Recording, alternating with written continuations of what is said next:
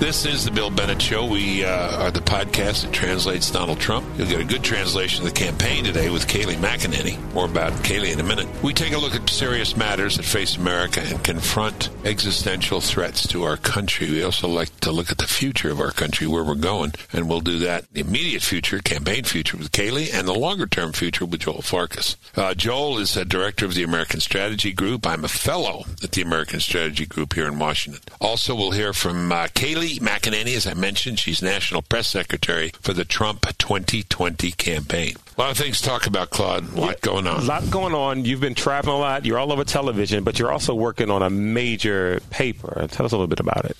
I am. I am. Uh, talk a little bit about some of the themes in it in uh, our conversation with Joel Farkas coming up. But this is a paper commissioned by uh, people at the Fordham Foundation and the Hoover Institute, and uh, two pretty well-known uh, conservative places, think tanks, serious think tanks. Uh, and the topic is what is the conservative vision of education? Mm-hmm. Um, and they've asked 20 different people, all of whom are more or less conservative, to write a paper and deliver a talk on what the conservative vision is. They gave me the opportunity to be the last speaker writer okay. in the series. I'm the 20th. And I'm going to tell you, I'll preview what I'm going to say in this speech in June. There is no conservative vision of education. There used to be, but there isn't now, mm-hmm. and there needs to be one. Um, let me let me go through the main points I want to make, and I, I, hope this is of interest to our audience. We used to have a kind of consensus, at least among conservatives, and it was strong enough that moderates and even some liberals bought onto it. Uh, high standards, accountability, uh, serious teaching of uh, content in the schools of, of serious things, um, and that uh, these things would be measurable and that we would hold ourselves uh, accountable for results. That's kind of collapsed. Mm. Politics has intervened, fads have intervened. Justice Holmes says there are fashions in the intellectual world as elsewhere, and there's no place in the world called the intellectual world, if you like, uh, education, uh, where fads are more prominent than in education. Mm-hmm. People love the new shiny thing. I, when I was Secretary of Education, I talked about the three C's content, character, and choice. Choice is dominating the conservative conversation right now. But it's not really a theory of education. It's a it's a procedural theory. It says give parents choice. I'm all for it. But it's a means to an end. When you get that, exercise that choice and get to the end, get to where a school or a homeschool, mm-hmm. um, what is taught? That's the real question. I want to spell that out a little more uh, here in a minute, but and, and, certainly at length in the paper and the speech I'm going to give. But the interesting thing to me is the contrast now. The liberal consensus, which was close, close to the conservative consensus, except it certainly didn't agree on choice, has now become something else. The liberal consensus on education now is not even about education; it's about social justice, mm-hmm. equity main concern is social justice and equity. Uh, reading and writing and arithmetic are okay, but get that suspension rate down. Mm-hmm. Uh, make sure kids understand if they're privileged or not privileged. Uh, there's a social agenda. I won't disparage it here. I don't agree with it, but it's not a theory of education. So conservatives have kind of missed it by abandoning the heart of the subject, and I think the left has kind of missed it too. Um, look, I, I understand the the desire to decrease suspensions. First of all, I'm not a fan of throwing kids out of school because mm-hmm. many of the kids you throw out of school, the most disruptive kids, are going to end up being disruptive out of school. Mm-hmm. And you're just substituting the uh, police station for the mm-hmm. principal's office. All right. I prefer it in school suspension. It's, that's not the environment you want to send the most disruptive kids out to, is an unsupervised environment in the street or home. Correct. Right.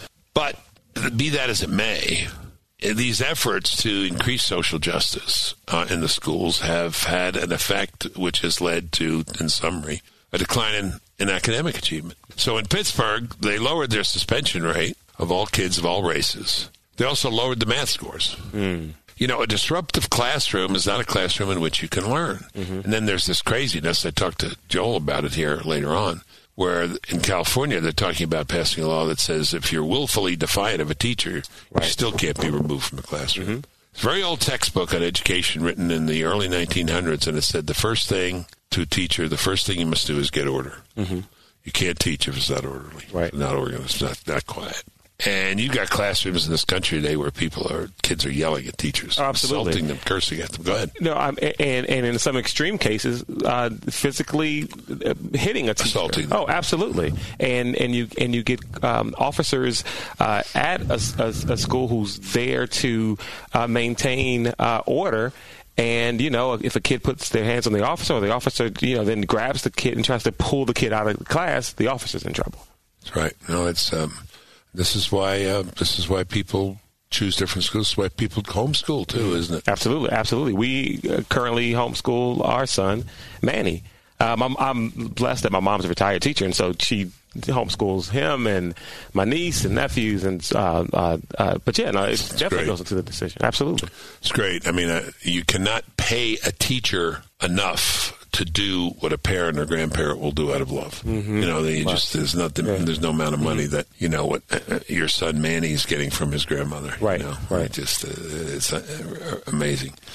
So um, that I understand wanting to, you know, uh, have more justice, more equality, more social equity, but not at the price of learning. And can't we have both fair rules for disciplining students uh, as well as learning? Mm-hmm.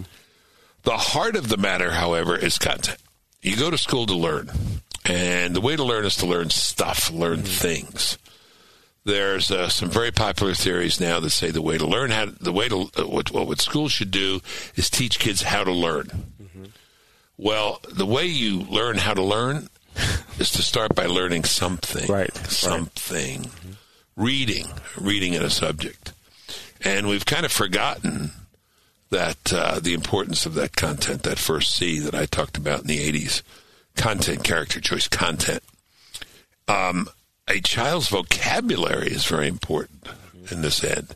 And that child's vocabulary can be uh, enhanced, increased dramatically uh, by the right school materials and by reading and by conversations with adults, right. such as Manny has with his grandmother. Absolutely. Mm-hmm. And um, the difference in word grasp and vocabulary between kids who have parents who don't talk to them uh, and kids who have parents who do talk to them and who read and learn a new vocabulary in this way, um, and, and, new words in this way, uh, can be vast.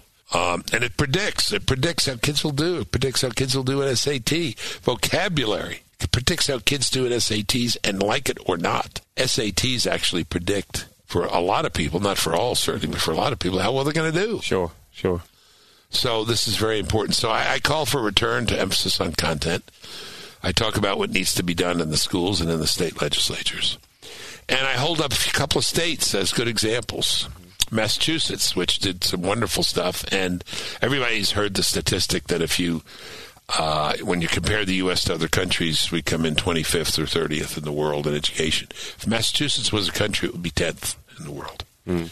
But they're backsliding, and they're backsliding because of pressure from the left wow. in this direction of justice and social equity rather than than learning. Now, no one's opposed to justice. It's just what does one mean by this? You know, right. that's that's the question. Mm. Um, so that's uh, what the paper's about, and I hope I have formulated a conservative vision. I'm drawing a lot from the experience of state legislators. Uh, I'm chairman of something called Conservative Leaders for Education, and um, I work with state legislators uh, around the country. Mm-hmm. Uh, and that's where the rubber hits the road. There are things they can do uh, and ought to do to make uh, make education and content and education a central part of a child's life the reason we need to do this is conservatives have, for many years, almost abandoned the field of education to the left. Mm-hmm. Teachers' unions powerful, uh, school boards, you know, more, more, tend to be more left than, than center or right. Conservatives have to get in the game and I, I hope I have given them something of a blueprint to get into the game with this uh, with this paper and the speech. You, so, where do some of the extracurricular activities fall in line with this? As far as sports, music programs, some of being taken out of schools, art, uh, music, art, and sports for kids and education. Well, I think they're they're all important, mm-hmm. and and um, music, art, and sports. And I, I just talk about sports. I think you know, it comes to the education of character. A lot of kids That's learn right, about yeah. character and resilience from coaches. That's right. Um, Mike, high school football. When I was Secretary of Education, I started a practice which is now done routinely by every Secretary of Education, honoring a teacher. Mm-hmm. The teacher I honored was my line coach in football, mm-hmm. who taught me that toughness is not walking around with a macho attitude, you know, like you're a hotshot. Mm-hmm. Toughness is resilience. Right. Uh, to be able to take a, a licking and keep on ticking, you know? Mm-hmm. And um, so I think that's a very important part of teaching. And I think everybody, you tell me, but I think everybody who homeschools at some point wonders are their kids missing something by virtue of the connection. Now, there are these communities that have grown up around homeschools, and there are some enlightened districts which allow kids to participate in music and art programs and sports programs. I don't know if that's the case with your guy. Oh, it is. No, we, we go out of our way to try to find, um, we call it to supplement all the other uh-huh. things like that uh, without compromising any education. But yeah, no, and, and there's all kind of co-op groups now. Um, uh, mm-hmm. there are all, uh, all kinds of programs that will allow homeschool kids to come in even if they're not a part of that school system and and and yeah, there's there's ways around it. Uh, but but it's interesting. That's one of the first questions we get from individuals who may not know anything about homeschooling. They, they say, "Well, well, what if is Manny missing the social element, or is he missing the social element?" Uh, listen, I, I I got to the point where I thought I could recognize from a two minute conversation with a kid whether he was homeschooled or not. Mm-hmm and it was from his comfort level with adults. Mm-hmm, mm-hmm. And the homeschool kids are more comfortable yeah. with adults because they spend all this one-on-one yeah, time with adults. Right, right, right. Well, I mean, you know, when, when when we're together and Manny's with me, he has no problem coming up to you and saying, "Hey, Doctor Bennett," and shaking your hand. And That's right. He's 100 percent comfortable. Sticks his head in the podcast mm-hmm. sometime, mm-hmm. right? He comes right over to your house. He takes his shoes off and he's running around. and that's a pleasure. Yeah. And that's a pleasure. All right. Well, that's it. So I'm I'm hoping this paper will have some ripple effect. We'll put it out on on on, on the yeah, website on social media, yeah, yeah. when it's ready uh, in uh, in June. You're listening to the Bill Bennett Show. Bill Bennett Show. Let's welcome for the first time Kayleigh McEnany. She is National Press Secretary for the Trump 2020 campaign. Kayleigh, thank you for your time. Hey, Bill, great to join you. So we have one thing in common, maybe other, well, two things in common. We both support President Trump. Uh, but also, uh, we both went to Harvard Law School, right? That's right. A very small group of us, and certainly even smaller if you narrow it down to conservatives at Harvard Law School. Well, I was just thinking if you take those two, you know, conservatives at Harvard Law School who supported Donald Trump, is there maybe one more or two? There is. There are actually two more who I know who work in the administration. So okay. we've got a handful. okay. Did you? Uh, uh, there's a funny story I'll tell you. Did you? Was Dershowitz retired by the time you you were there? He was, unfortunately. I would have done anything to sit in on a Dershowitz course. It would have been quite something. I'll tell you a funny story. I took four courses with him when I was there. Uh, wow. And, yeah, and um, he uh, one morning on Fox, and I know people love seeing you on Fox. I, am a Fox News contributor about a fair amount. They were interviewing him, and then they, as they were going to break, they said, "Now coming up is Bill Bennett, who is one of uh, your students at Harvard Law School. We understand, Professor Dershowitz." He said, "Oh yes, yes, Bill was um, my best uh, conservative student." And uh, I came on and they repeated that to me, Kayleigh. And I said, well, uh, two things to say about that. One, it wasn't a large field in which I was competing for best conservative. I said, second, I hate to say this about one of my favorite professors. He's not telling the truth. I read his book, and he said Ted Cruz was his brightest conservative student. And oh, to, you got him and and I, I, and I believe that's true. I have my good days and bad days, but I'm no Ted Cruz when it comes to, to intellect. Anyway, it's hey, you're you're pretty close, Bill, and and I'm sure I've, I always wondered what the Socratic method uh, was like in a Professor Dershowitz class. I can imagine it was not pleasant. Uh, no, it's uh, he's very tough, but uh, learned a ton, and he's boy, he's doing a service for the nation now, isn't he, in clarifying things? Oh, he is. Yep.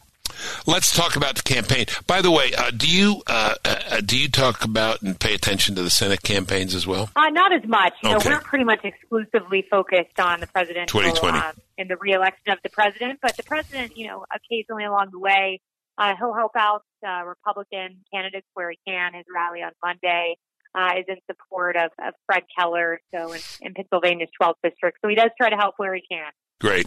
All right. Well, let's talk about 2020. I want to break it down, disaggregate it, but uh, start. How does it look right now? Do you think for President Trump in 2020?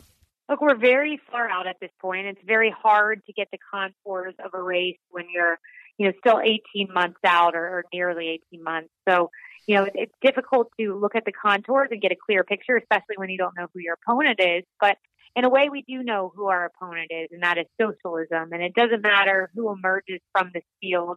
Uh, we consider them homogenous, whether we're talking about Bernie or Biden, uh, Warren or Klobuchar. We consider all of them to be radical leftists. None will emerge as centrist. They will all emerge with the scourge of socialism attached, and that will be quite a battle uh, playing out between socialism and the hottest economy in modern history. And we're very confident uh, will prevail in the end, uh, despite not knowing the exact details of what the race will look like just yet. And I understand. I heard tons of things about how far ahead you are of where you were before, uh, and um, uh, you know, in 2016, and um, the technology is advanced. Uh, your work is advanced. Uh, and and uh, you've got you've got this database that uh, is is going to is going to be a, of great assistance. What's uh, what's changed since 2016? Obviously, the record of the president, a very positive way, things that have happened in the economy. Also, I think um, uh, what's happened is for a lot of people who weren't sure uh, and maybe didn't pull the lever for Donald Trump is they see that it was not the end of the world. Uh, he wasn't someone out hell bent on, you know, getting the U.S. into war and so on. And that seems to me to be be an advantage as well for the middle of the country, the moderates, the people who are undecided. Oh yes, there's no doubt. You know, one of the biggest differences is we had promises in 2016 and in 2020 we have deliverables. Uh, the president can say, I'm not just promising to bring back manufacturing jobs. I've done it, bringing back nearly half a million after we lost nearly 200,000 under President Obama and Vice President Biden. Uh, that's just one metric, but paychecks going up the fastest pace in a decade, it's another. So there's so much we can point to that are deliverables. That's one of the key advantages we have. Also, I would say just the sophistication of the campaign operation. Uh, you know, we really admired uh, what the 2016 campaign was able to do, uh, but some of them self-describe it as trying to build an airplane while in flight. Uh, to their yeah. credit, they landed that yeah. airplane yeah. uh, to great effect, and, and President Trump is the president. But this time around, we have the incumbency, we have the advantage of time, uh, and, and we're going to use it and are using it build the the largest uh, operation of volunteers a coalitions department that's sophisticated and build out something that wasn't a part of the 2016 operation. So we have time uh, as a big advantage. And with that, we will build uh, the biggest, um, and not necessarily when I say biggest, most employees, uh, but the biggest in terms of volunteers and grassroots energy campaign in modern history. Obviously, 2016 uh, results were a huge surprise to people, but I think there's still an untold story about the, as someone uh, another Trump supporter put it, the non-campaign camp that campaign that succeeded. I mean, it was it was quite extraordinary, wasn't it? What what wasn't there uh, in that uh, in that campaign in terms of organization, research, technology, et cetera?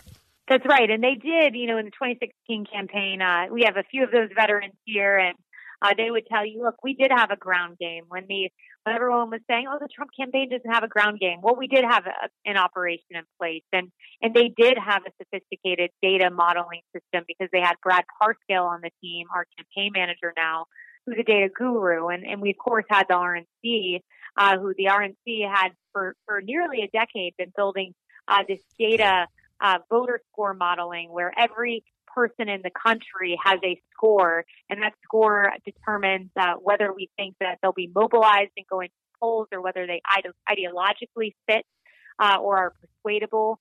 So this voter score modeling was there in 16, uh, but it's even better in 2020 because we've updated it based on the data that we get from our rallies. You know the inside, I don't, but it, it doesn't seem to me that it was from a B plus to an A. It was more like from a B minus to an A. Would would that be fair?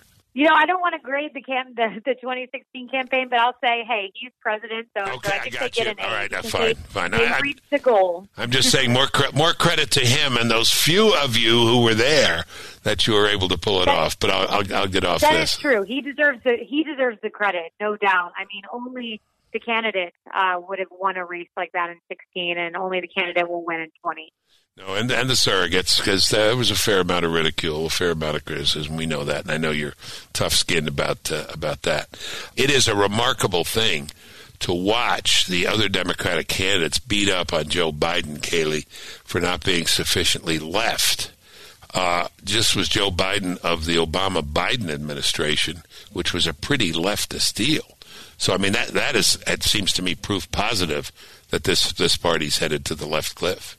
Absolutely. Uh, you know, it's not about liberalism anymore. It's about socialism. They demand that you support government takeover of healthcare, that you support government takeover of the energy sector. These are all demands. Uh, and Joe Biden, he will have to walk on a tightrope. And you're right that he has a record of liberalism, a record of failure. Uh, we we see in in, in, in, in when people react to, on socialism. Uh, you know, as a former college professor, I, I get very depressed when I read millennials. You know, what do you favor, socialism or capitalism? And they favor socialism. There's an initial appeal. People find out what it really means and what it costs. The numbers go way down. But Claude's question is related to that appeal, particularly for part of America. Go ahead, Claude. Right. So on on an uh, earlier uh, edition of the podcast, we had talked about this very thing about how you know when you stack one against the other, there's no doubt capitalism the better system. However, there are those in um, in our country who have been left behind, and they they have not reaped the benefits yet of capitalism. And so anything sounds better than, than what they've been experiencing. Charles Payne had made this point. And so how do you how do you communicate to those who could be won over um, uh, that hey, we know you've been left behind. Socialism socialism's not the way.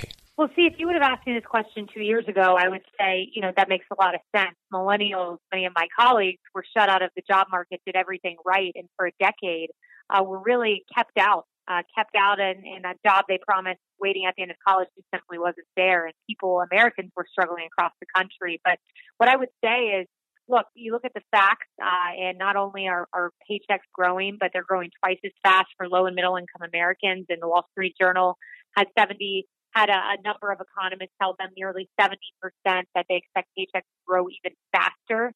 Uh, so people are feeling it in their lives when you start to see that translated polling, like the CNN poll, which showed 71% of Americans say the economy is in good shape. There are fewer and fewer people left behind. And what that means is fewer and fewer people who ascribe and will be pushed into the model of socialism. I think it's something like less than a quarter of the nation supports socialism, still too high.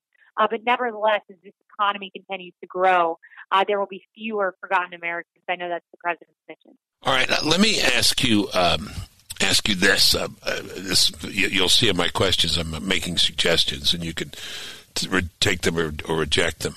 But um, numbers first. Am I right that uh, Hispanic support of the president is now at about 45 percent? Well, there's been various public polls out there. Some, you know, showing anywhere in the range of between 30 or at the high end, uh, you know, the the mid to high 40s. So, uh, you know, I, I don't want to get into our internal polling or internal data, but you know, what I would say is we do see in public poll after public poll an uptick in support for the president. Uh, and you know, he got he got 30 percent uh, thereabouts uh, of the Hispanic vote, far more than people thought he would get, and we expect to get far more than that uh, going forward to 2020.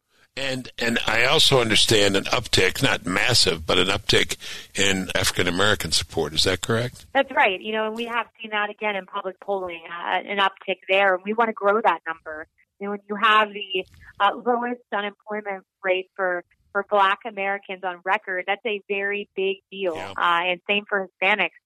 And, and and here my question because back to this conversation we had with Charles Payne, you know what I'm talking about, Charles Payne from Fox Business and, and Fox News Channel. Of course, yeah. And, and he said, you know, uh, the word needs to get out. And and when we were talking, uh, Charles and I, and I said, well, remember the president said a lot of people criticized him for it. I didn't, but he said, I think it was in Detroit.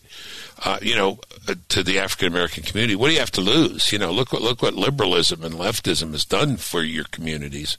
What do you have to lose by supporting me? And indeed, people have a lot to gain, as you just mentioned with the economics and jobs and so on. But is is there a thought to going into the black communities, going to black churches in Detroit or Chicago or someplace? Because because I understand it, you're again the expert. I'm not. But if those numbers tick up one, two, three points in the black community, it is a real problem for the Democrats. Yeah, it is absolutely. Uh, we will will have a coalition. It will be a, a group of men and women uh, who will be dedicated to just that: surrogates in the black community, going out, uh, speaking to African Americans, telling them the good news of the Trump presidency, which hopefully they're feeling in their lives, and we believe that they are. Uh, so we will have absolutely a dedicated operation uh, for just that, for sharing the good news of the Trump presidency, and, and for other cohorts too, uh, for Hispanics, uh, for union workers, so we will have very niche uh, coalitions that are are targeted and, and effective. Well, uh, yeah, I'm not going to tell you how to run the campaign. I, I get uh, fortunate to talk to the president occasionally. He'll call me up if if he's watching and I say something he really likes or something he doesn't like. I hear from him. You know, uh, he's from Queens. I'm from Brooklyn. We speak very directly to each other. Anyway, uh, and I'm gonna I'm gonna suggest that he do that. That he that he go to some you know, on the invitation of, uh, of a pastor, uh, go, go to some mega church uh, in the inner city, or go to a couple of them and speak directly. I think it, I think it'd be a, be a great thing. It'd be a great thing for all the rest of us to see too. But let me ask you now about the most troublesome group. I say that half half uh, sarcastically, and that is suburban women. What I'm sure you know some, Kayleigh, right? Some of your friends. I I do, I do, and I have good news on that front. Uh, when we looked at our on our online donations going back to January, 51% of our contributions were from women. And on the fundraising front overall, not just online fundraising, uh, but we are beating every Democratic campaign among women donors. And uh, the number two is Kamala Harris, and we, we've more than doubled her numbers. Uh, you know, I, I see these women at rallies. I go to each and every one of the rallies, go through the crowds. Uh, I talk to these women. Uh, there is a fervent group of, of women supporting President Trump, and polling, public polling continues to underestimate the female vote. Uh, it did so. I looked back at convention polling, uh, and it showed the president underwater with women. Uh, he went on to do quite well among women. So I, I know that this is a much talked about group, uh, important group uh, to our voting base, but it's one that we're very confident that we can win. Do, you, do you see the numbers improving significantly from uh, 16 among suburban women? Yeah, you know, I don't want to again talk about internal polling. Uh, so all I have to go off of is the the public polling, um, and the public polling, uh, you know, does not, we believe, reflect where the president is with women. Uh, we look at our online donations, uh, and we look at the support that we get, um, and and we see we do see growth among women, despite what the media would say. What did those women uh, who are supporting and contributing? What have they seen in the last two and a half years? That uh, that that encourage them? Yeah, they see uh, a 65 year low in unemployment. They see the fact that President Trump is the first president to ever put paid family leave in his budget. Uh, that's a very big deal for a lot of working moms out there. Uh, you look and this president for 11 straight months has seen female unemployment below 4%. Uh, that's, and those are numbers that President Obama, President Bush even never saw. And you know, the SBA, Small Business Administration, lent about 500 million more in capital to women-owned small businesses uh, in 2017 versus 2016. So on every front, uh, there are specific achievements that we can point to for working moms, for working families, for suburban women. Uh, so we have a good message uh, to share with the American people on a lot of fronts and uh, with women as well. Uh, Kayleigh, if I keep asking, uh, sooner or later, will you give me internal polling, or should I just give up? I, give up, right? Okay. I won't because that, okay. that, that, would be giving away giving away the game. Right? I know. I don't. I know. Lord knows I don't want you to do that. Give us some sense of the game, though, of the schedule at a, at a thirty thousand foot level. Uh, what's what's the rollout? What what are we going to see? What do we look to this summer, fall, so on? Yeah, you know, the president is still maintaining his rallies, something he yep. continues to do yep. uh, throughout his presidency. He so draws strength from those, does, doesn't he? He really draws strength from the crowds, doesn't he? Oh, he he loves these rallies. He yeah. loves being around the American people. Uh, we've been strategic. We've been in Panama City, Florida, obviously a key swing state. Sure. Grand Rapids, Michigan, Wisconsin, obviously very key to the president's successes. You know, the president has been uh, all across the Rust Belt. Will continue to do so, and we'll see when his rally schedule picks up. That's entirely up to him. But as you'll recall, uh, leading up to 2016, uh, there were some days he was in three states at once. So we'll see how much it picks up because he does still have his day job, of course, over at the White House. I do think, and I don't expect you to comment on this, I do think for a lot of people, and I think some of these suburban women we're talking about and others, you know, the world didn't collapse. You know, he, he didn't declare war on uh, on uh, on other countries, uh, you know, unilaterally. Uh, you know, he didn't uh, do uh, things that uh, were predicted. You know, the economy would melt down. I, I just think some people just saying, well, you know, I'm reassured by the fact that he didn't do all these horrible things people predicted, and he's actually done a lot of very good things. And I think that uh, this is this is it's got to be something very much in his favor. The reassurance vote, if you will, uh, after two and a half years. Sure, and the media was apoplectic uh, at his election, yeah, yeah. saying that exactly as you said. You know, the world would come to an end. Uh, if you listen to Paul Krugman, the economy was about right, to collapse. Right. None of that happened. You know, they continually oversell their message, and their message is always Democratic talking points. Uh, and they continually demonize this president. And there's a lot of people who say, "Hey, life is pretty good," and, and we can ask the same question: Are you better off today uh, than you were four years ago? The one that President Reagan asked, and the one that the American people looked around and said, "Yeah, we, we are pretty good," to the tune of giving you 49 states. So, not necessarily predict, predicting a 49 state victory, though. What we are saying is, look, this is going to be, we think, uh, a very good election for us based on results. Well, we need to let you go. Uh, you do a great job. People see you and, and, and, enjoy listening to you and learn from you. And I, uh, for one, am very glad you're there and uh, I will keep uh, pressing for internal polling, though it's not going to do me any good. Like the like the goldfish, like, like, the goldfish who keeps hitting his head against the, the, bowl. You know, I'm not getting anywhere. But but soon. Occasionally, we give out some numbers, Bill. So okay. when we do, I will keep that in mind. All right, very good, Kayleigh. Thank you so much. Thanks for your time, and give our best to everyone there. Huh? Thanks for having me. I will do that. You bet. Bye bye. You're listening to the Bill Bennett Show. It's time to catch up with Joel Farkas. He's the director of the American Strategy Group. I'm a fellow the American Strategy Group here in Washington. Joel, welcome back to the show. Great to be doing this in person, Joel. It is. Really nice. I love it. I was uh, doing the uh, Fox Nation event in uh, Scottsdale. I did it uh, yesterday. Yeah. And uh, a lot of fun. Man, I t- it turned out to people. They had hoped for a thousand, I think, and uh, invited twelve hundred. They got sixteen hundred people. That is wonderful. And, that is uh, wonderful. I saw some snippets of did it. you? Yeah. yeah. No, I, uh, it was really, really very exciting. A lot of fun, and you know, just great Americans, just great people. Just wanted to come to be with other people who believe what they believe, feel like they feel, and it was good. I had a brief interview with a guy named David Webb. He interviewed me about uh, American Patriots Almanac and Donald Trump and all. But anyway, it was good. And you know something? Uh, by way of getting into conversation with you, is uh, a lot of young people.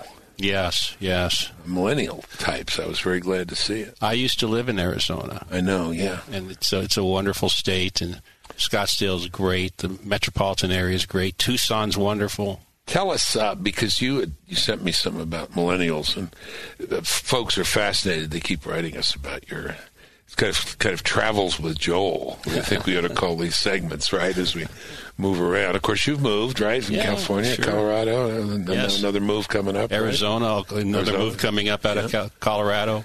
But millennials, the movement of millennials tells us something, doesn't it? What does it tell us?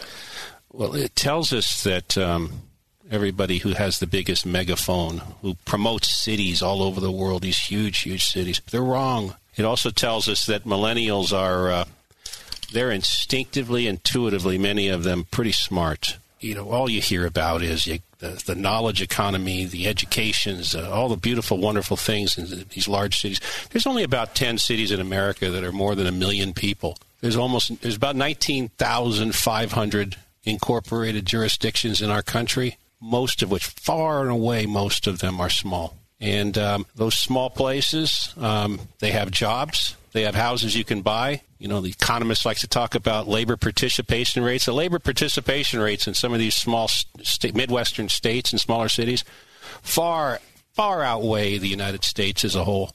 And, uh, you know, uh, the millennials are looking at, when they look at economics, it's really simple. How much do I make? How much does my house cost? How much does my food cost? Transportation, health care, utilities. It's a really simple calculation, although all of those all of those categories are being attacked by the progressives in this country that like to take over and monopolize healthcare. That like to you know you have utility companies in this country that are that are regulated monopolies and trying to increase their rates for uh, uh, you know, to get, get this green energy economy. Every single thing that happens in the political world is an attack on those five categories that middle class Americans pay attention to. Let's let's go with the major thesis here, and then maybe break it down in some of those categories. But uh, it was a rite of passage uh, for a lot of young people. It still is, I guess. Was for my two sons to get out of school, in their case, business school, and go to New York. Mm-hmm. Mm-hmm. And a lot of their friends did. Sure. Is this diminishing? Now, I will say this the charm of New York seems to have worn off some, certainly for one son, and I think will for the other.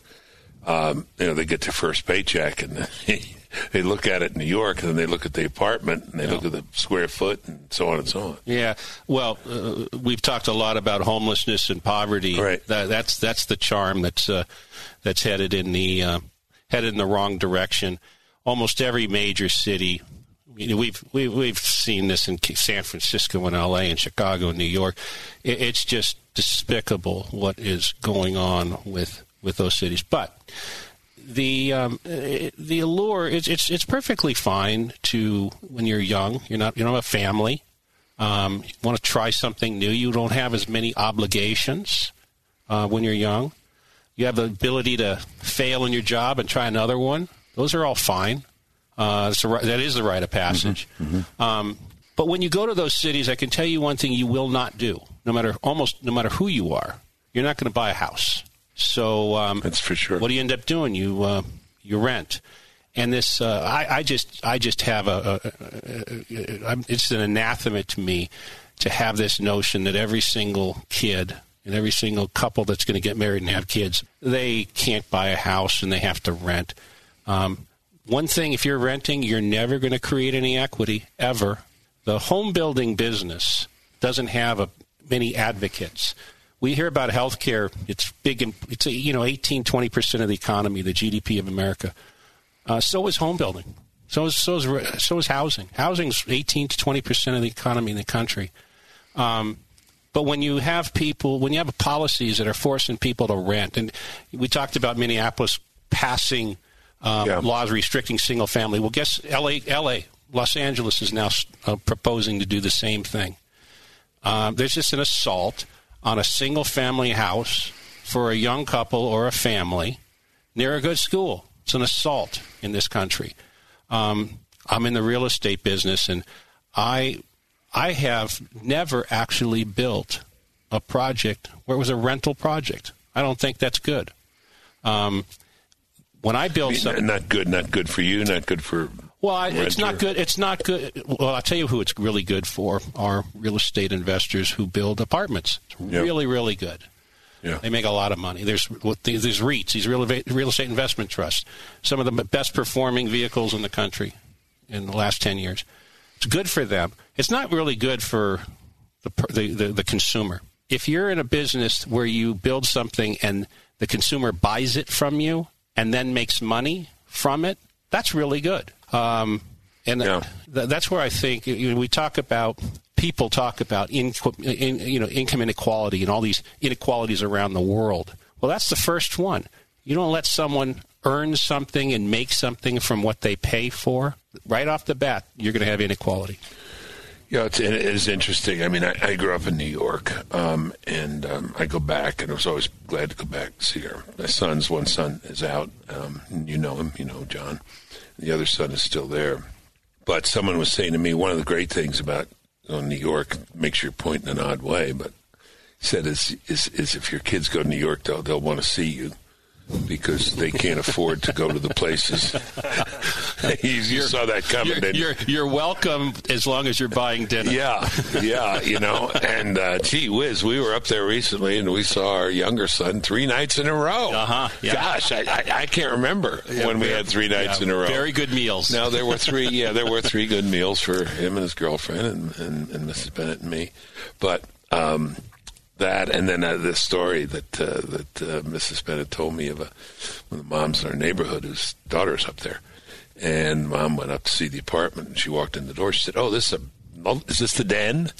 and and the kid said, "This is the apartment. This is this is it. You know, this is the whole thing." Yeah. Uh, and you know, it just seems odd to make those kind of concessions. What what did you say? They want to know what they're making.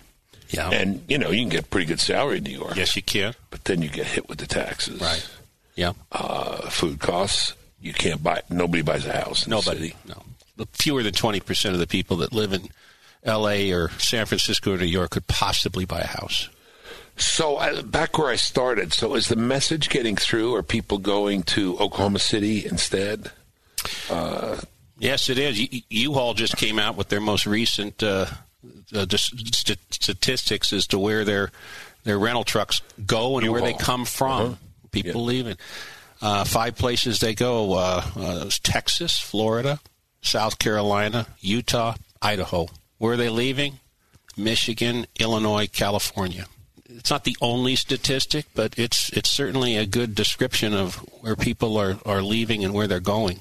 Yeah. You know, I, I, I love to talk. I can't not talk about California one more time, but Please. all the uh, the Silicon Valley Bay Area experts and geniuses, um, they're the ones that somehow get all the press. Uh, they made a few billion dollars or several billion dollars, therefore they must be smart, and you must listen to me.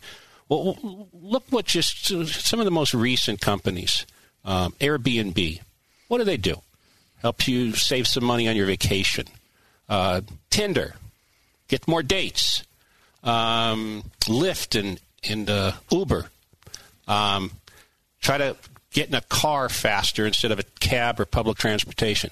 I'm not demeaning the fact that they made several billion dollars. They're very good ideas, but they haven't solved much that helps someone who's middle class who wants a family. They haven't done much for them, and that's so. Therefore, That's interesting. continue with what your business is. You're a smart, visionary businessman. Just be quiet about advice.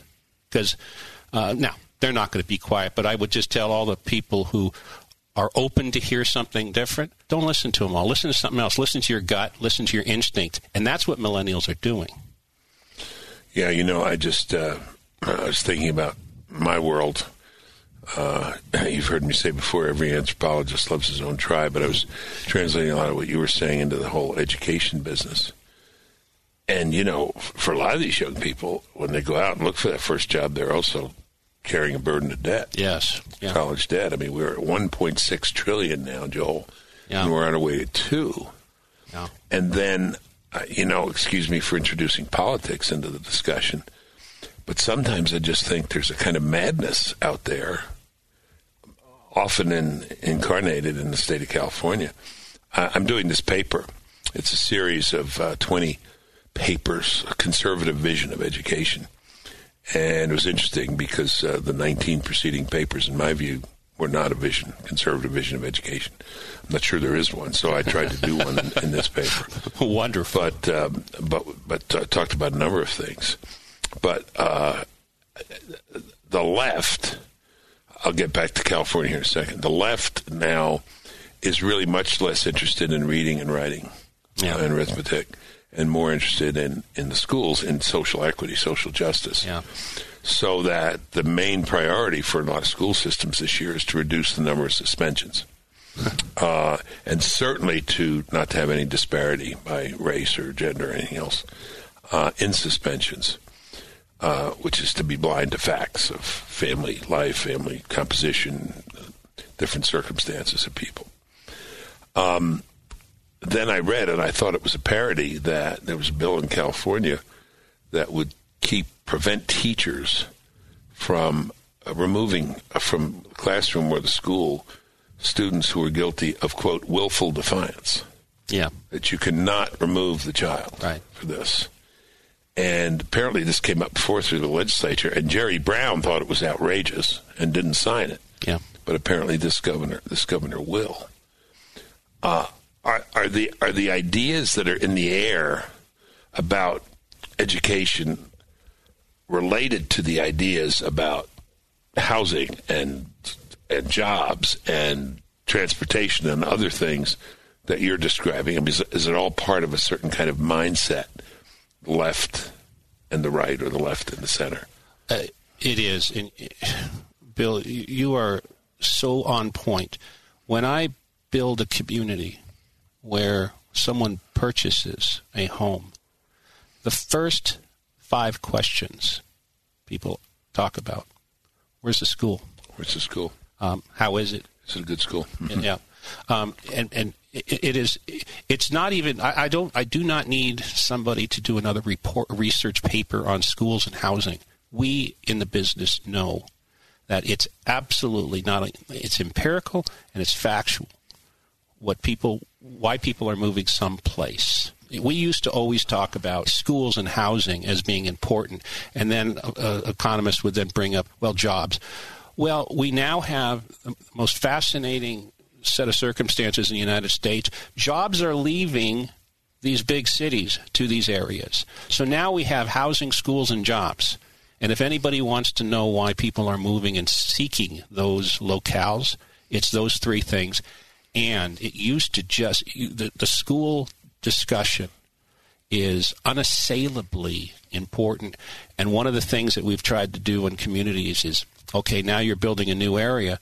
How long is it going to take for the schools to get built? We now have mechanisms to get schools constructed and operational before the first people move in. That is the most important thing. When I was Secretary of Education, you, you, may, you may, remember I told you my wife, Elaine, said, uh, you know, go to the schools, uh, see what's going on there, and then uh, and then make your pronouncements. Uh, I said, Elaine, I, I, am the Secretary of Education of the United States. I don't do retail, I do wholesale. And her father, who was in sales, said, uh, she, she remembered she said back to me, "Do good retail, you'll do better wholesale." That's you know? exactly. She said, "You'll also know what you're talking about." Yeah. And I said, Well, why should I be different from the other guys in Washington? She said, Well, because you're the Secretary of Education. But I remember what you just said. It, it struck me. I remember uh, going to community, and uh, it was a community event at school. I was second ed. And this guy came up to me and he said, This great school. He introduced himself. Was a realtor. And he said, Big thing for me is uh, I carry the scores, this test scores in yes. my back pocket. Yes. And we used to give out awards for excellence schools, different communities. It would give them to communities A, B, or C. And I remember distinctly uh, at a ceremony for a school of excellence, uh, a district of excellence in Missouri. Uh, people came up to me afterwards were the realtors. Yeah. And they said, this recognition of these schools of excellence, you don't know what it means to us. Absolutely. They're really interesting. Absolutely. Yeah. A when you we're talking about housing and schools and local jobs. We um, what we're talking about is community. This is this is a, a, just a word that gets bastardized today. It is a local community, and back to my uh, uh, my disdain for the for the Silicon Valley types. Um, what they what do they what what do they promote? What do they do? They need to have something of scale. I mean, that's that's their their nomenclature they use. That's their their, their, their words, their language. It's got to be scalable. It's got to be big. It's got to be something that they can repeat. Well, that's why they like apartments because you can repeat them all over the place. That's yeah. why they like these other businesses where everyone has a phone or everyone has an app to do something.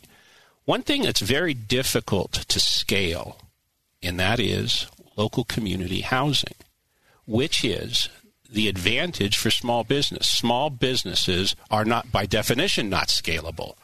But it doesn't mean they're bad. It doesn't mean they're not needed. But it is the one. It's the one um, uh, market in this country that has very little political involvement because it's not big. It's not scalable. It's not. Uh, you know, it's just not something that has the attention of many people. However, that many people really are the middle class and millennials that are moving. It has their attention and probably you know, several years from now, maybe maybe the, the others will pick up on it. But they're doing it instinctively. I want to I want to ask you something here as we draw toward the end of the discussion. But I saw some figures. It was this morning. I get uh, I forget where I am in time zones, but I think it was this morning. It may have been yesterday morning about debt. Um, and if you if you uh, figured the debt per capita per individual um, to pay off the debt in Chicago is like one hundred eighteen thousand dollars per person. Yes, yes, I, I saw, saw the same. Yeah. yeah. and significant. New York, the same. Yeah, and California, big the cities, same. The big cities. big cities. So, with that in mind, and what you've said already and the burdens that this these places put on people, apart from the opportunity and you know and, and excitement, et cetera, et cetera. Ten years in the future, what's what's it going to look like? Uh, are we still going to have these great big cities? If we are, what are they going to look like? Who's going to live there? Um, where, where's going to be the center of the country, uh, if you will, in terms of population? What, what are we going to see? Fewer apartments, yeah. more houses, or more apartments, fewer houses? Um, two two answers to the question. Good, yeah.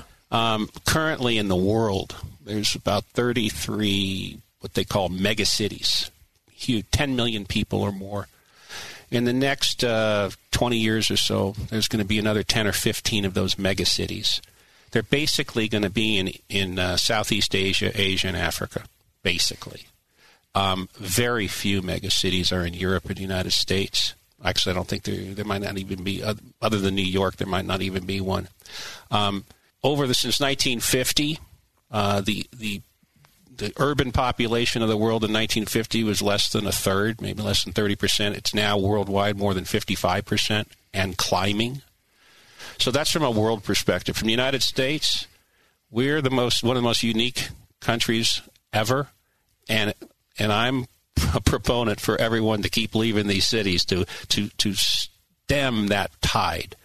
Um, and so I think the answer is worldwide, these cities are going to get bigger and bigger and bigger because the orthodoxy, the catechism of of uh, uh, you know, put people in a big area, uh, public transportation, everything is solved air quality solved, income inequality solved, tra- traffic solved. Of course, that's not true. I was just thinking of L.A. as you were running through that list: air quality, traffic. It, it's just not true. But um, the the hope is that at least in the United States, because we have choices here, we have 50 different states. Um, I think it will. Uh, my hope is that it will decline. I doubt it because of the of the of the push towards that way. But as long as people keep understanding their choices and want to have families and want to have kids, that's going to help. The world, the universe, the world, the earth will have more, twice as many maybe three times as many huge cities. Well, maybe not three times, but it'll Twice. be a lot more. A lot more. I mean, and but when you have another ten or fifteen of them, yeah. that's ten million times that. Right, right. So talking about billions of people of in the world will live in these big cities. But will be a counter trend. You think? I, we are. We will we, be. We are and will be. We will be. We, we, we so you know a lot of the now the reporting on what's going on in the United States is the despicable um, situations of the big cities the counterbalance, which we talk about here a lot, is where is it good? And it's good so many places. Now, if, if the metric, if the metric is how many people, well, if you don't like the result that people are leaving big cities, you're going to just change the measurement. You're going to say, well, still more people are moving to cities, and that's your measurement. If the measurement is quality of life, um, you, you know, you mentioned, uh, you know, the small apartment you know, even in Denver, Colorado, there's a new apartment complex, a 500 square foot studio apartment for almost $1,700 a month. And the, the headline was, How do we encourage people to do this? And they said, Well, we make their, we elevate their living. That was their, their phrase. We're going to elevate their living standards. How do they do that? How do they do that? Um, have a gym there so they don't have to go to a gym. Have a co-working area so They don't have to go to WeWorks. Um, give them some Patagonia uh, moving, uh, you know, jackets and gifts, fresh flowers. That's the notion of what's trying to be sold in a city. Interesting. And yeah. it's not where it's not where someone who is, you know, interested in faith and family and kids. That's not that's not going to be saleable to them. It's going to be a conflict but that's the difference of, the, of who's going to live in these cities versus who's not. Thank you. To be continued, right? Yes. We will continue this. Yes. And folks, I want to say here because we get such a great response to Joel Farkas when he's on that we want to get your emails. And one of these times, Joel, we're going to read those emails back to you and get your response. Okay? That'd be great. That'd be That'd great. Be... Thank you very much, sir. Thank, Thank you, Bill. Thank you. That does it for today's show. To catch up on previous episodes of the show, go to BillBennettShow.com. You can follow me on Twitter at William J. Bennett, and you can like me. I still can't get used to that phrase. Like me on Facebook, just search Bill Bennett. Feel free to email the show. I'd love to hear from you. It's BillBennettPodcast at gmail.com. Share this podcast with your family and friends. We'll catch up next week.